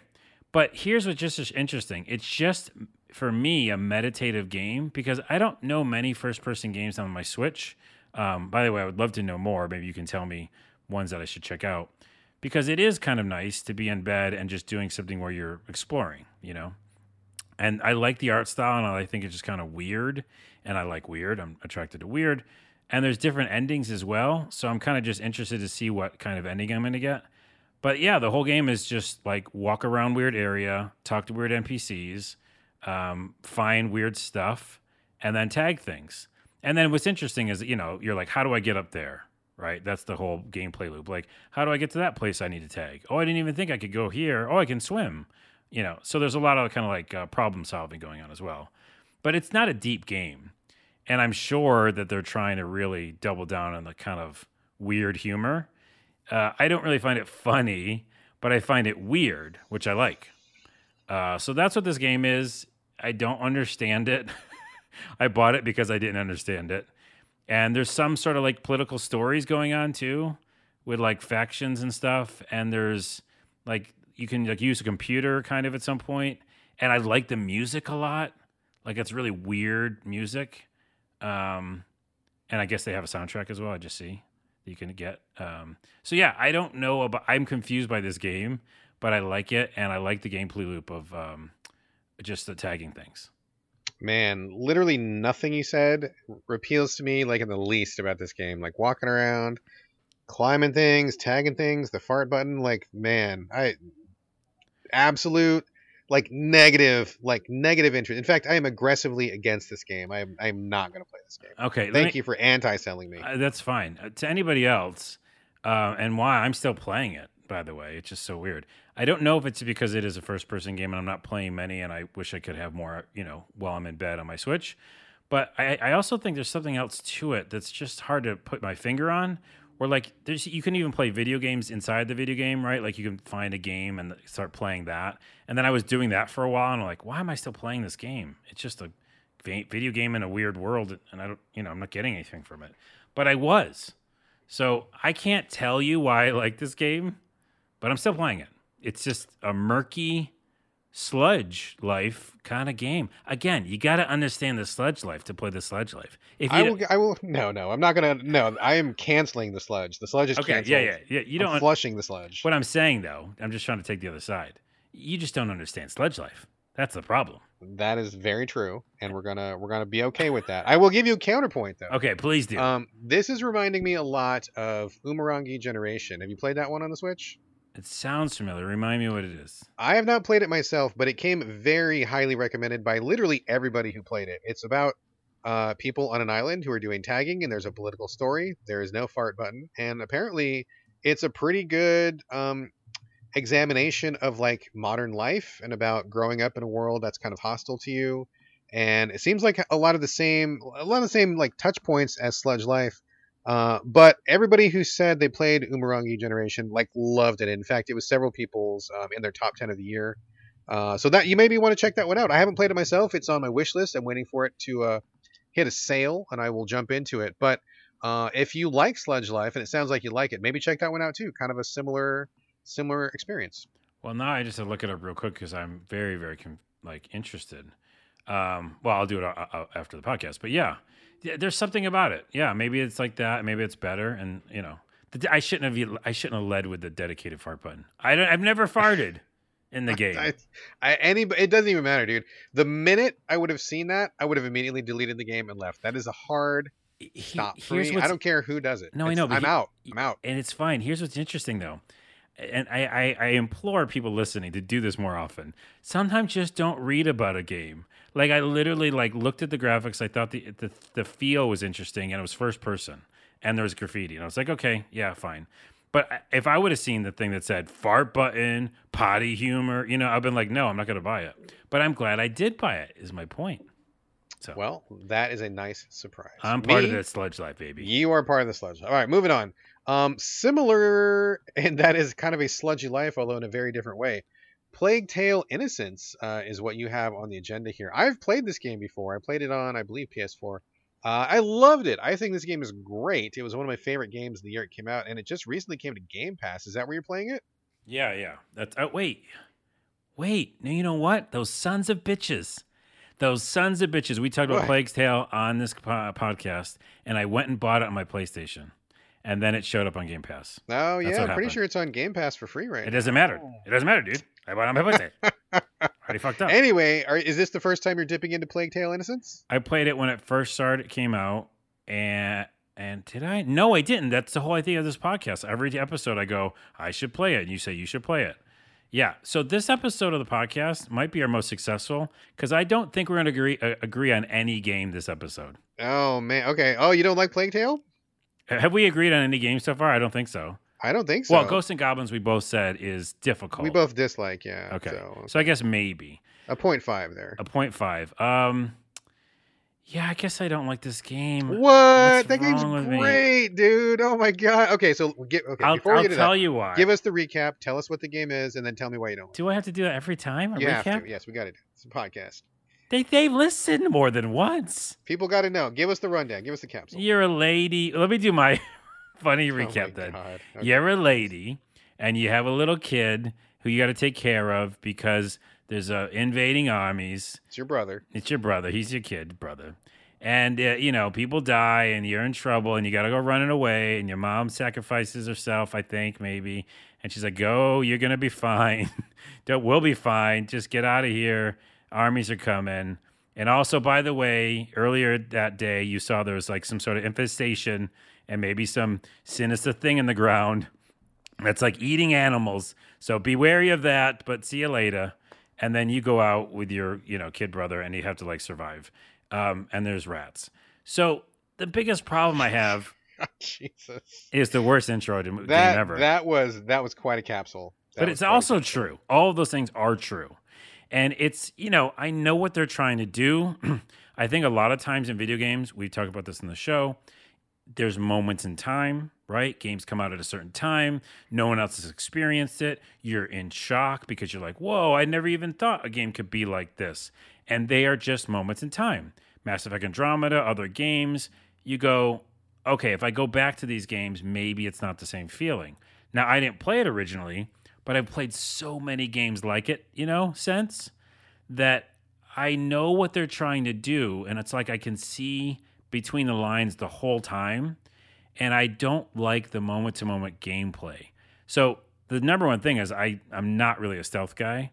And I thought maybe the story could push me along to be like, well, I'll just deal with it because later on it'll get a little more actiony and I'll be able to deal with it. But there's just so many throwing of rocks. And that's the thing I hated in Last of Us that I know people love Last of Us, but that was one of the reasons I didn't like a lot of it is because you're just like throwing rocks, like go over there, and those instant kills. So if they see you, it's just fucking over. Like majority of the beginning of this game is that. Like it's just hide forever, instant kill if you get seen. Um, forever. I was hours. I was doing that. I was hours in the forest even, and I was like feeling like I was just dying instantly. So if it changes at some point, you're going to tell me that like it gets more actiony, then maybe I'll jump back in. But that's the part that made me jump out because like I saw they were doing the story. It would it didn't really pull my heartstrings like they wanted it to. I think so that didn't help, you know. But um, and I know you're like swearing on the other side of this podcast mic right now, but uh, for some reason I just didn't get caught. Like you said with Greedfall, uh, the characters I didn't care about their little world, and that you know you know these bad guys were coming, and that it was persecution. It, it just throws you in so quick. The only kind of like sentimental story they tell you is about your dog, and that their dog dies in the beginning. But I still didn't care, and in my mind, this might be going too far. They were an affluent kind of, you know, family that maybe had everything and never had to worry about anything.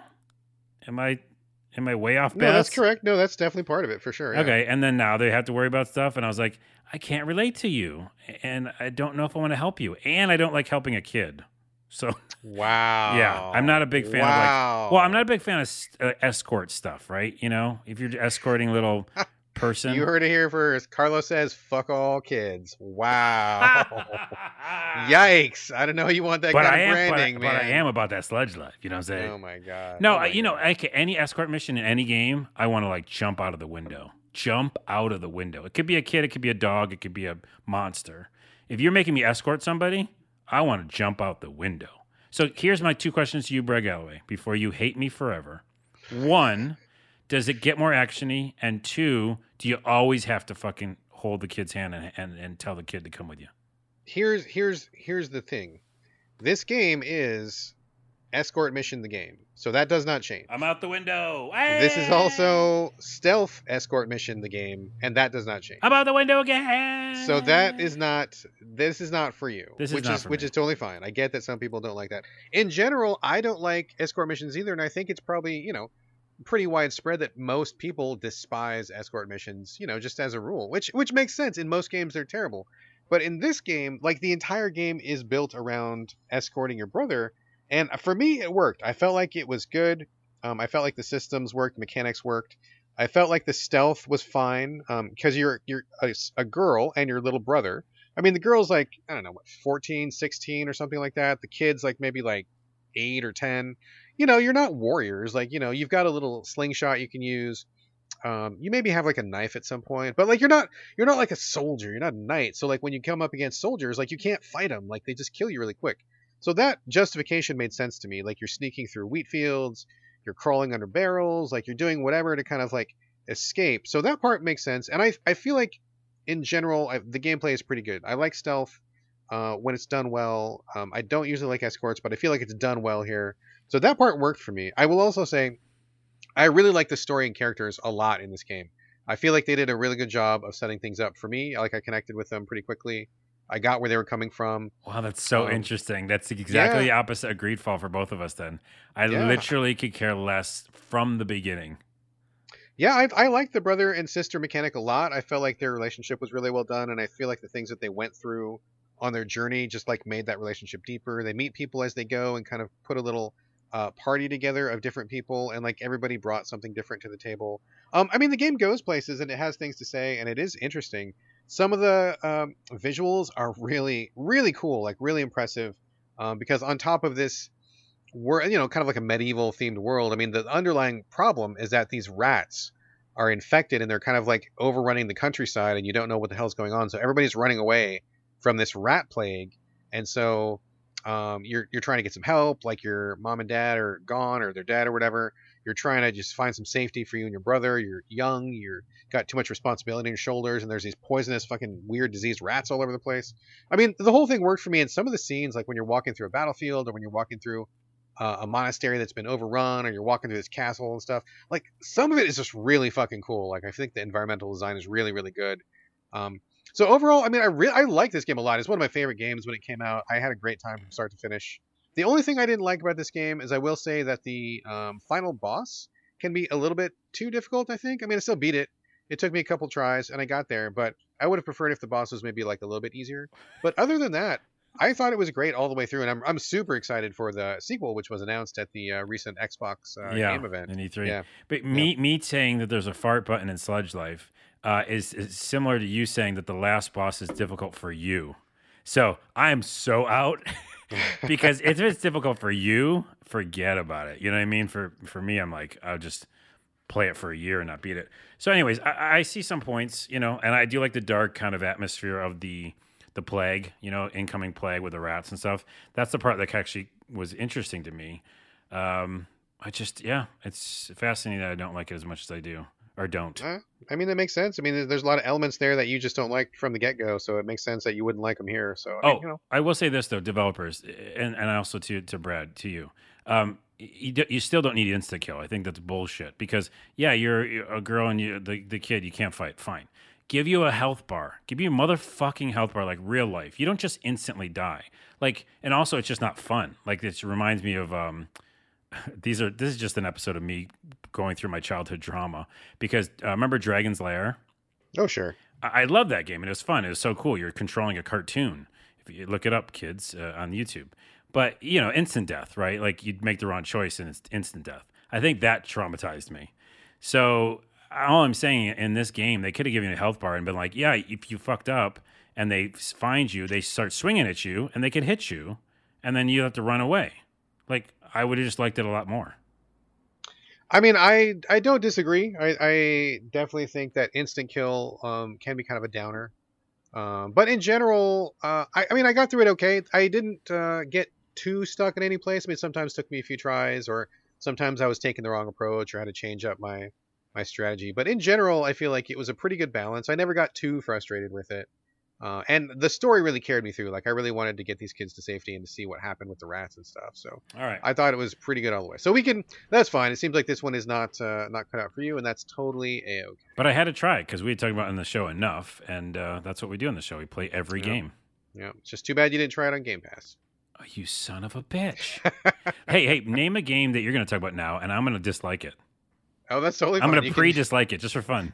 Yeah, you can just like this first one. Okay. Uh, gonna talk next about a game called Risk System. Ew, I don't like it. I don't like taking risks or systems. Either, neither neither of those things is good. this is a brand new. In fact, I don't even think it's out yet. I think it comes out in a week. It is a brand new 2D shoot 'em up where you're like a little spaceship and you are flying from left to right shooting enemy spaceships and dodging bullets. Uh, there's a little bit of a story in this game, uh, although I will say that story is super not well told. I was already confused by the time I got to level two, and I did not understand what was happening. Um, the, the the the the hook to this game, and the reason they call it Risk System, is that your ship uh, does not have any power ups. It doesn't have any different weapons. It only has one gun. Now, I will say one thing that I really like is that you can. There's a switch in the menu. You can toggle on and off that you can shoot automatically whenever your ship is in front of an enemy. So if you don't want to wear out your thumb because it's a shooter, you're going to be shooting all the fucking time anyway. Just let it shoot by itself. Um, I've played a couple other games that do that. I really appreciate that, and it's an option. You don't have to do it if you don't want to. But like, if you don't want to wear out your fucking thumb joint because it's a shooter, just have the, the, the Oh, ship shoot on itself. yeah, of course. It's automatic, right? So all you got to worry about is like dodging and stuff. Thank you very much, Risk System. I appreciate that very much. That was a great choice. Um, so the hook to Risk System is that you have to be your ship has to be physically close to something on the screen to get powered up. Like it has to be about to hit something. That's the risk system, right? Like you're you're taking a risk because you're getting super close to like an enemy bullet or an enemy ship or an enemy laser. Don't touch it because it still hurts you. But you got to get close. And if you're close, there's a little like energy thing that comes around your ship so you can see that the the risk system is activated. Your bullets get powered up and it also the longer you stay in a risky situation, uh, the more energy you build up towards a super beam that you have, which takes like giant chunks off of bosses or will clear the screen of enemies uh, and so forth. Um, so that's basically it. Uh, I think it's kind of a cool idea, but the story, and again, uh, you know, to be fair, story is never really the biggest seller for a shooter. Uh, but it's, you know, it was like really confusing. I feel like they could have told that a little bit better. Um, as far as the gameplay goes, it felt too simple. Like there wasn't really enough to it. Where there's nothing really to upgrade on your ship. There's not really any different weapons. The whole time you're basically just kind of like maneuvering your ship to be as close to projectiles as possible so that you're using the good shot and not the weak shot. And that's that's kind of it. Like it kind of feels like maybe a prototype. It's not. It's a finished game. It's coming out like in a week. But I feel like this is a great start to a game. I feel like this is a great beginning. Now, where are the different ships? Where are the extra weapons? Where are the different levels? Where are, you know, like where's the stuff that you kind of think of when you imagine a fully fleshed shooter? Um, none of those things are there as far as I can tell. So I put in like, you know, a couple levels and I'm like, okay, this is cool, but I'm already kind of getting, like, I get it, right? Like, I get it. I get the gimmick. Neat but I kind of want more going on, and there's not more going on. So it's a it's a nice idea, a really good start, but it seems like maybe half a game. Like I'm expecting more, and there's just not more there. Yeah, it looks like uh, I'm looking at it now, and um, it looks like it's really kind of almost similar to what I was saying earlier about Jett, where it's like just like a, the flow of it. You know, it's like more just playing it for the flow and not necessarily upgrades or whatever. Yeah, And I like that system, like you said. Like I don't know, think I've ever seen that in a shooter game, uh, getting close to things, you know, to get better um, shots and stuff like that. But anyways, yeah, it seems really super simple. Um, it makes me think of I want more shooters where the the little ships are people. Remember, there's not too many. Oh, yeah. there's not a lot. There's some, but there's not a ton. But yeah, I get what you mean. I like that because then it, you just you're more invested almost in a way. If it's not just a spaceship, it's like, oh, that's my character. Um, I would like two more of those, but yeah, it seems like that. And by the way, it's on Steam right now, available. Uh, it's on Steam. Oh, okay. Yeah, okay. Well, then it's, if it's on Steam now, it's coming to Switch in a week, and I probably their systems. I'm not sure, but yeah, Risk System. It's it's neat, um, but it just feels like there's more ground for this game to cover, and it just I don't know, just there's just not enough to it. So there's that. Okay. Um, the other game I'm going to talk about quickly is Warhammer 40,000 What? Space Wolf. How many freaking games can this franchise have? I mean, no limit, dude. There is no limit. How about whatsoever. forty There is no. How about forty thousand? yeah, that may- it's right there in the title, bro. We're not to 40,000 yet.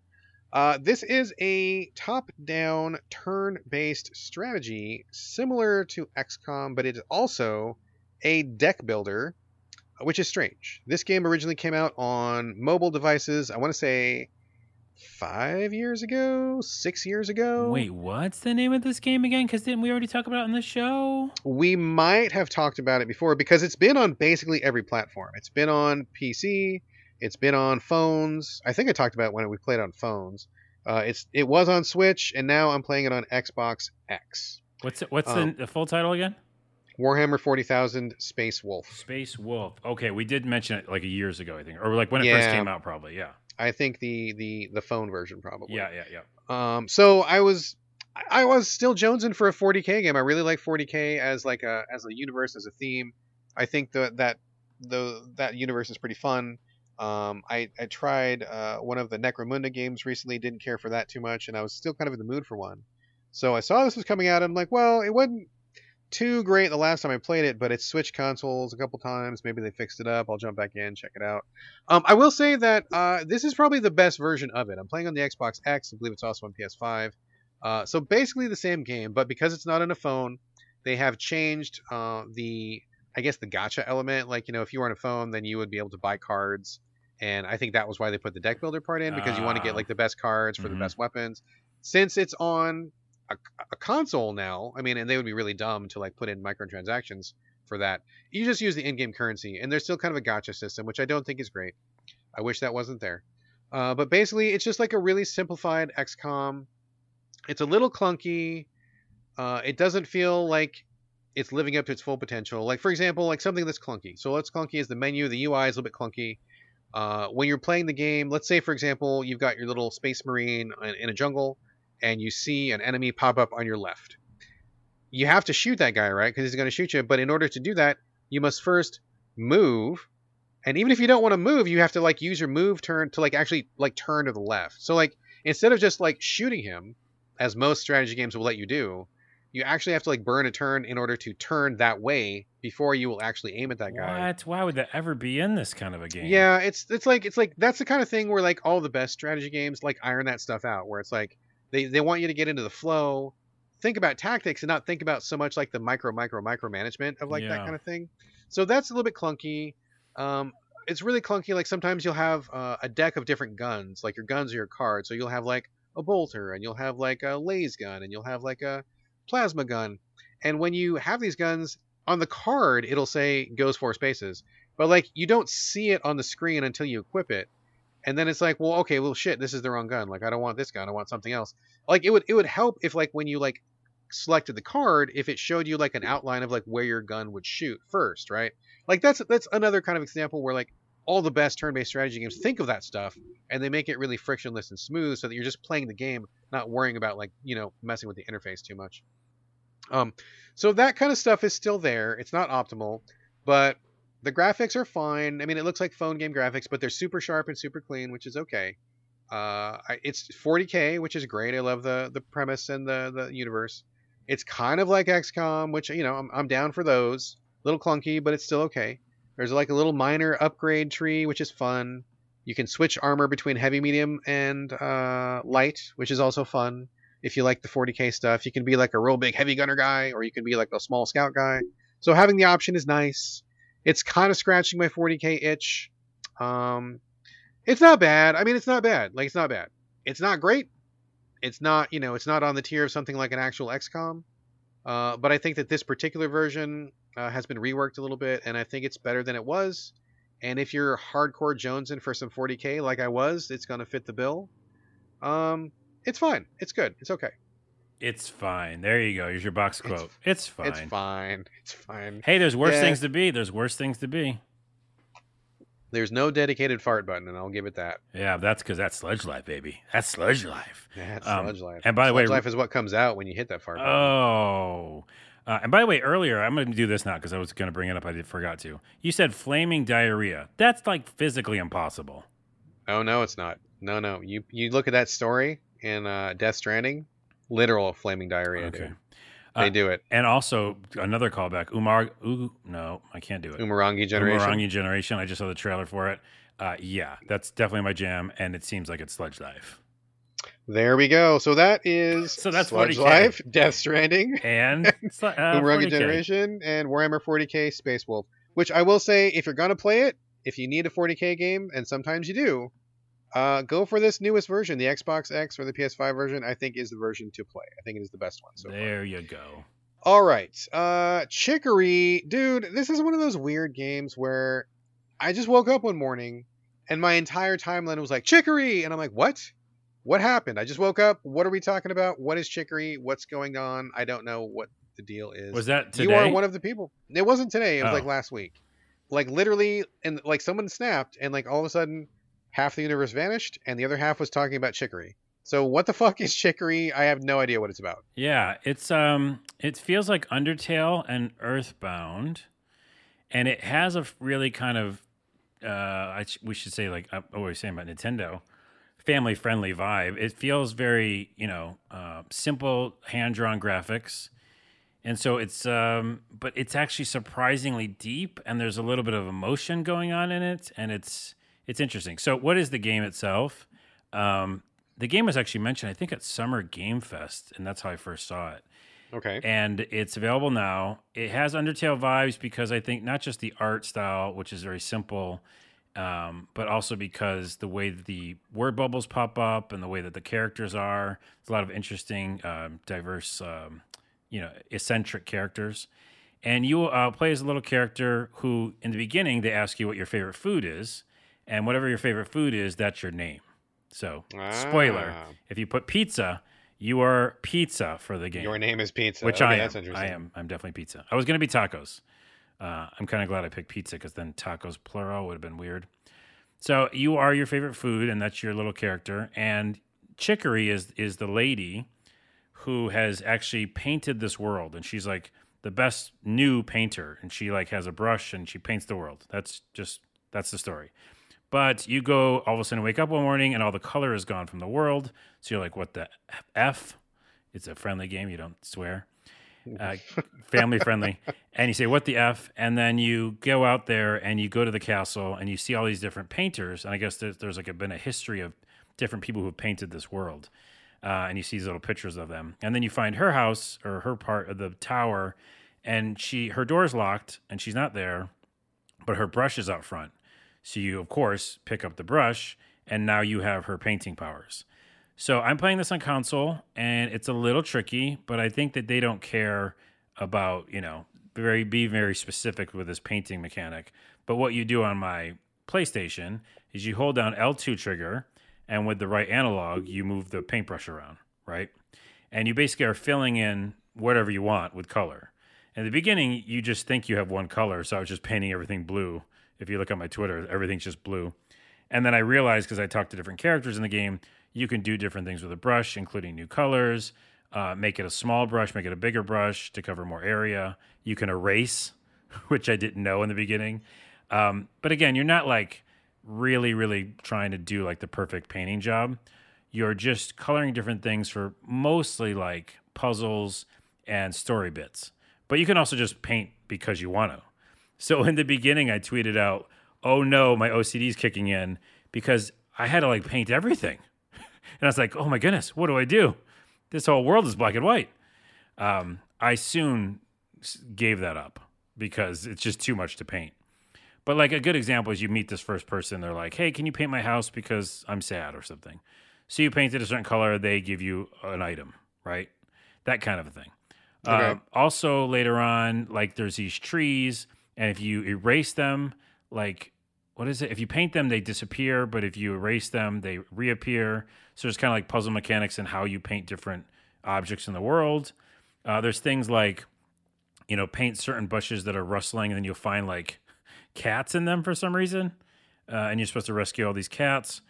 And what the story is supposed to be, I don't know yet, but I feel like some of the characters I'm meeting, it's like a deeper game, uh, similar to Undertale, and similar to I think some of the stories even in Earthbound, where it seems like on the surface level it's really simple. I think it's going to get a little more. I don't want to say dark, but more thoughtful, more thought provoking. Let's just say, but also Okay. just in general, it's just a blast to play because it is that um, relaxing kind of meditative style of game where you're just walking through your little character by the way on the screen is just you know all paper mario style right? Like Okay. it's 3d top down style view where you're moving around this map but it's all kind of you know shown in a 2d uh, space kind of 2d way. Uh, yeah you're just running around talking to characters meeting new you know eccentric characters doing tasks for them figuring out puzzles and learning about this world and why everything's you know lost its color. And I think that's where I'm just meeting the the first kind of original painter of the land, and starting to see that the story is going to go an interesting way. So I won't say any spoilers because I don't know them yet, but I've heard friends tell me that it gets quite interesting with the story. Uh, and it, it, it's Hmm. not exactly what it looks like on the cover. You know what I mean of it of its style. You know, I'm looking at it on Google Images right now, and it looks interesting. It looks like a, a page of a child's coloring book, sort of, sort of like like it's all black and white, and I can see what you mean about painting and the colors. Man, I don't know. You know, it seems like this thing should be my jam, but I'm looking at it, and I just, I just don't feel any desire to play this game. Like, would you recommend this to me? I, I don't know yet, so let me play. Let me keep playing it, and the next episode I'll bring back my my theory of like, oh, it isn't for me and it's not for you. I think what's happening, and that's why I picked it up. Enough people told me that they got Undertale vibes, and if you've played that, you know, Undertale goes some interesting places. Yeah, I, I super did not care for. Undertale, you did not care if for it, is- yeah. So yeah, you probably like should, you don't want to play this game then. Yeah, maybe not. I guess I guess not. and I well again I'm not like the number one fan of Undertale, but I like any game that like subverts your idea what it's going to be. So I think that that's what this is going to do. Plus, it's kind of like just really relaxing to play. So okay, I fair. I have a kind of um, C plus B kind of score right now with it, uh, but I feel like it might go to an A. So Okay. that's that's where I'm at with it. All right. Well, I will look forward to your further thoughts. I'm not going to buy it because I'm not getting I'm not getting the good Spidey sense off of this one. But you know, I could be wrong. I've been wrong before, so maybe maybe you'll come back and say it's the most amazing thing, and I'll have to buy it next week. Okay, We'll see. we'll see. One final game to talk about here, folks. Monster Hunter Stories 2 uh, was released, I think today, just came out today. Uh, Capcom sent me a pre release code uh, for the purpose of talking about it on this podcast, which I'm doing right now. Literally, literally, right now, Literally Carlos. right now. right now. Um, I'm a big Monster Hunter fan. You know this. I think everybody on Earth knows. I love me some Monster Hunter. I love it. You I have it. put so many hours, that literally thousands of hours into Monster Hunter, uh, the core series. Um, I played a little bit of stories, Monster Hunter stories, when it came out on the 3DS a million years ago, but my wife uh, stole it from me in a, you know, not a real thievery kind of way. She just like wanted to play it and took it, and I never got it back. Yeah. And you know, I moved on to something else, and I forgot about it. Uh, still love my wife. There's no bad blood there, so and it's all good. and I'm still Um, mad about it to this day. no, I'm not mad about it. Uh, but I'm like, okay, cool. I'm I'm definitely up for some Monster Hunter. I went all through Monster Hunter Rise, loved it, thought it was great. And I'm like, oh man, I could do, you know, I could do some more Monster Hunter stuff with stories too. This is basically taking the world of Monster Hunter and kind of flipping it on its ear a little bit. In case people don't know, this is not a hunting game. It's not a combat game. This is an RPG. It is a JRPG. So you are on this island in the Monster Hunter world, and it's like the only island where you don't hunt the monsters, you are friends with the monsters. So Oh. it's like everywhere else in the world, you're hunting these guys, you're fighting them, you're carving them up, you're getting their skins, etc., etc. That's the core series. In this island, no, no, no, you call them monsties. Literally, that's what they're called. In the oh, game. they're like besties. monsties. Yep, exactly. You got it. So they're monsties. You hatch them out of eggs. You ride them like a like a mount. They fight beside you in JRPG style turn-based battles, um, and you kind of explore the world in an effort to like be friends with them, which is fine. It's weird because you know there's like decades of Monster Hunter games where you're fighting them and they're evil monsters and you're you know struggling and all that stuff, making armor out of their skin, wearing their skull on your skull. It's like a whole theme, right? hmm Uh, and to go from that to being buddies and hugging them, a little strange. Anyway, uh, so basically that's what it is. It's like a JRPG where you have a monster as your buddy, and you often are with somebody else, like a, an NPC who's with you, and then they also have their monstie. And so you're very often like in a party of like you know four people, two monsters, two people, uh, and you explore this island. It's kind of a semi-open world where you're doing side quests for people. You are going into special caves to retrieve monster eggs, and you bring them back to the village, hatch them, get new monster buddies, and you kind of go around and do stuff like that. Um, if it sounds like I am not on fire excited about this game, that would be a correct observation. Because I got to be honest, um, it's pretty grindy. It's pretty slow. Um, and I know that some people say the same thing about Monster Hunter, but in the case of actual Monster Hunter, it is grindy for sure. But like every time you go to grind, you're doing this like really exciting battle where it's like moment to moment using your weapon, going toe to go against these other monsters, you know, like it's up and down, like weird things can happen, like it's very dynamic. Every time you fight a monster, it's it's dynamically different than the last time, which is why I like it so much.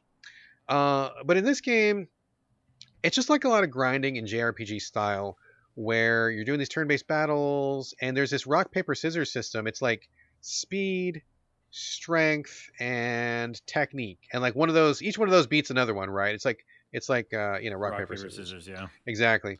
So you get into a battle with a monster, and this, like one thing that really turns me off of this game a lot is that you are only controlling your own character. So like you can't tell your monster what to do, you can't tell your other teammates what to do. Like sometimes you can you can tell them to do like a special attack, but in general they pick their own thing to do.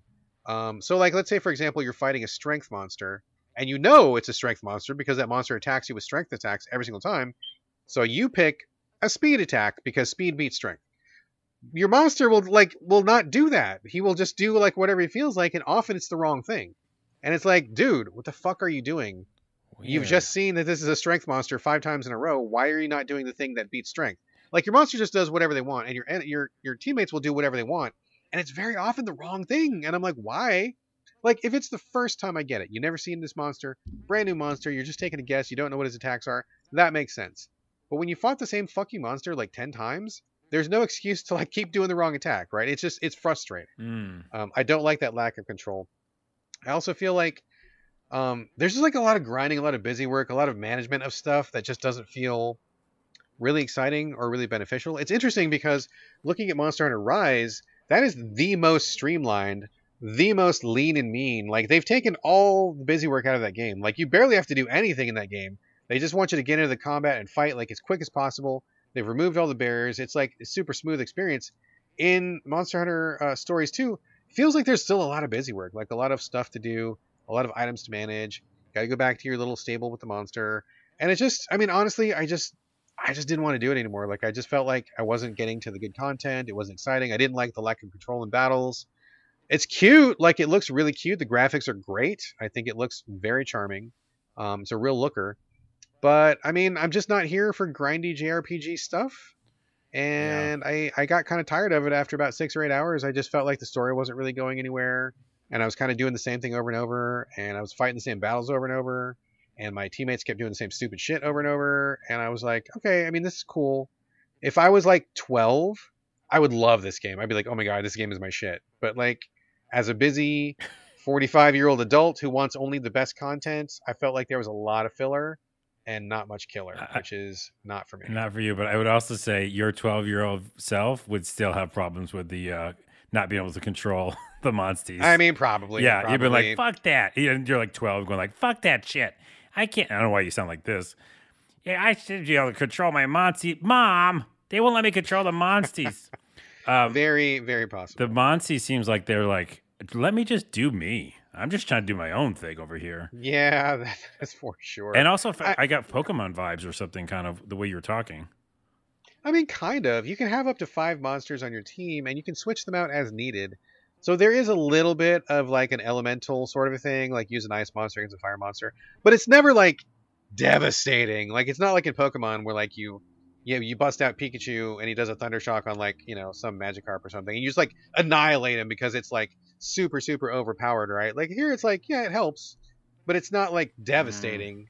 You know, it's just it's like I don't know, it just doesn't feel super exciting. It doesn't manage to get the same adrenaline going that regular Monster Hunter does. I mean, which you know, it should. It's a JRPG. It's different, but it just kind of feels like I don't know, just like a lot of filler, like a lot of time wasted going on here. And I just one thing that I just don't put up with in games is is wasting my time. And I feel like a lot of this is a waste of time. All right. Womp womp. Wah, wah. Yeah, I know. I was I was really excited to play this, and man, I I cooled off on it. It might be the only Monster Hunter thing you you aren't like super excited about. Just about, just about. So that is Monster Hunter Stories 2. If you like JRPGs more than I do, you may want to still give it a, a look see, or if you like the Monster Hunter world, but you don't like Monster Hunter, maybe this is for you also. Um, I love regular Monster Hunter, so this is kind of not exactly my jam. So, anyway, uh, I appreciate that it exists. It is not for me. There you go. And I think that's going to do it for the show. Carlos, anything else you want to bring to the table? Well, just to finish up on the Umurangi, is that what I say it right? yes. Umurangi Generation. It's out now too, by the way. Like, did you say Yes, that? it yeah, is. for Switch. Uh, it is totally similar to Sludge Life. So again, if if someone likes this, there's not much difference I don't see right now on paper than Sludge Life besides the fart button. But it does that same kind of thing. It's like, welcome to the shitty future where things are grimy and weird and you got to walk around in first person. yes, yes. That's what Sludge Life is. So I don't know which one came first, chicken or the egg, Sludge Life or Umurangi, but Umurangi was definitely first. did it? Okay. Well, anyways, I'm gonna buy it. I think I might buy it because I, I enjoy what Sludge Life is doing, but I probably will enjoy this story better. It seems like you take pictures, so instead of graffiti, you're taking pictures, and it's like there's an end of the world event going on, maybe. So, yeah, interesting. Uh, and no, I have nothing else besides that. Check it out. Uh, I'm waiting for it to hit a sale, but I'm definitely going to check it out. It comes very highly recommended by people who I respect. I think uh, Mike Suskie was the first person who recommended it to me. I, he thought very highly of it. I think he did the review at Game Critics. So if you want an in-depth look at that, our uh, our text reviews up at Game Critics. I invite you to come check that out. Oh, the Mike's other, a great writer. Mike is a great writer. The other thing I was going to say is the reason why I got Sludge Life originally, not only because I like the look of it, but it was published by Devolver too. And I, I usually Ah. like, you know, get on board with the weird games they put out. I'm going to finish that game and just so you can show you. Um, because yeah, there's talk about capitalism in it and stuff like that too. Maybe it gets better at the end or something. Uh, and then secondly, can we please call this episode "Gotta Get That Sludge Life"? Oh my gosh! I know the answer is no to that. Uh, I, I can't make any promises. On It's that. not. It may, that means no. That means no. I don't know. I can't make any promises. Okay, All right. Let's end. That is the show, folks. That is the show. Before we go, I want to give a quick shout out to people who have retweeted us on Twitter. Every little bit helps. Every little bit on the social helps visibility, helps get the word out about our show. I really appreciate it. So a sincere, from the heart, thank you uh, to a couple of our regulars, Mick Stormkiller and Adderblack39. Those guys are our go-tos. Those are our loyal soldiers. Those guys retweet us every fucking week, and I super appreciate it every week. Thank you both very much, gentlemen. Thank you. Thank you. Uh, Thank you. Also, a big thank you to Matt Sainsbury. Also, a big thank you to Fail Gunner, friend of mine from way back. Haven't talked to him in a while, but I'm glad to see he's still around. Thank you very much, Fail Gunner. And also, thank you to Scrambled Still, brand new uh, retweeter. Really appreciate that. Thank you so much. oh, I know uh, Scrambled still, of course. Yeah. Thank you Oh, so you do? much. Yeah, yeah. Awesome, awesome. Well, thank you, everybody. Really, really appreciate it. And that is going to do it for the show. Uh, as always, we'd love to get your questions and comments. Hit us up, so video games podcast at gmail.com. We're on Twitter at so video games, but you can find us individually. Carlos, where are we directing yo traffic this Oh, week? You know where you gotta go. You gotta go to www. Got gotta get that sludgelife.com. Oh.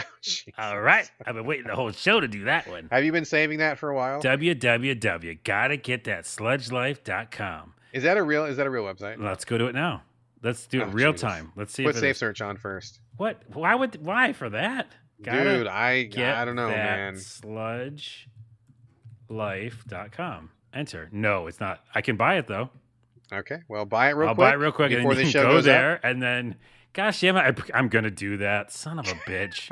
Because it's like five dollars to get a domain. There you go. There you okay go. Okay, so Well, you could go there it might be up by that time and you can say that if you like sludge life. It's going to be just like a bulletin board for sludge life enthusiasts. dude i'm gonna be i'm gonna finish that game and, and be able to come back and say it's good. Uh, youtube.com slash a lot of things and also we have a new show. I'm doing a lot of things tonight. That's the name of the show. Episode three is up right now. It's about food. It's featuring my friend friend nate doing cartoons his cartoons are fucking fantastic and wait till you see the one that's coming in episode four so please go to youtube.com slash a lot of things if you're on tiktok like me tiktok.com slash a lot of things comedy Excellent, excellent. As for me, same as usual, Instagram and Twitter. It's my name, B R A D G A L L A W A Y, all A's, no O's. And this is going to do it for episode 240. Thank you, folks, once again for joining us here on the So Video Games Podcast. And we'll see you next Friday. But in the meantime, this is Bye from Brad. And bye from Carlos that I just got. Got to get that sludgelife.com. I just bought it. Go, go. I guess go to the website then, because there's something to be there.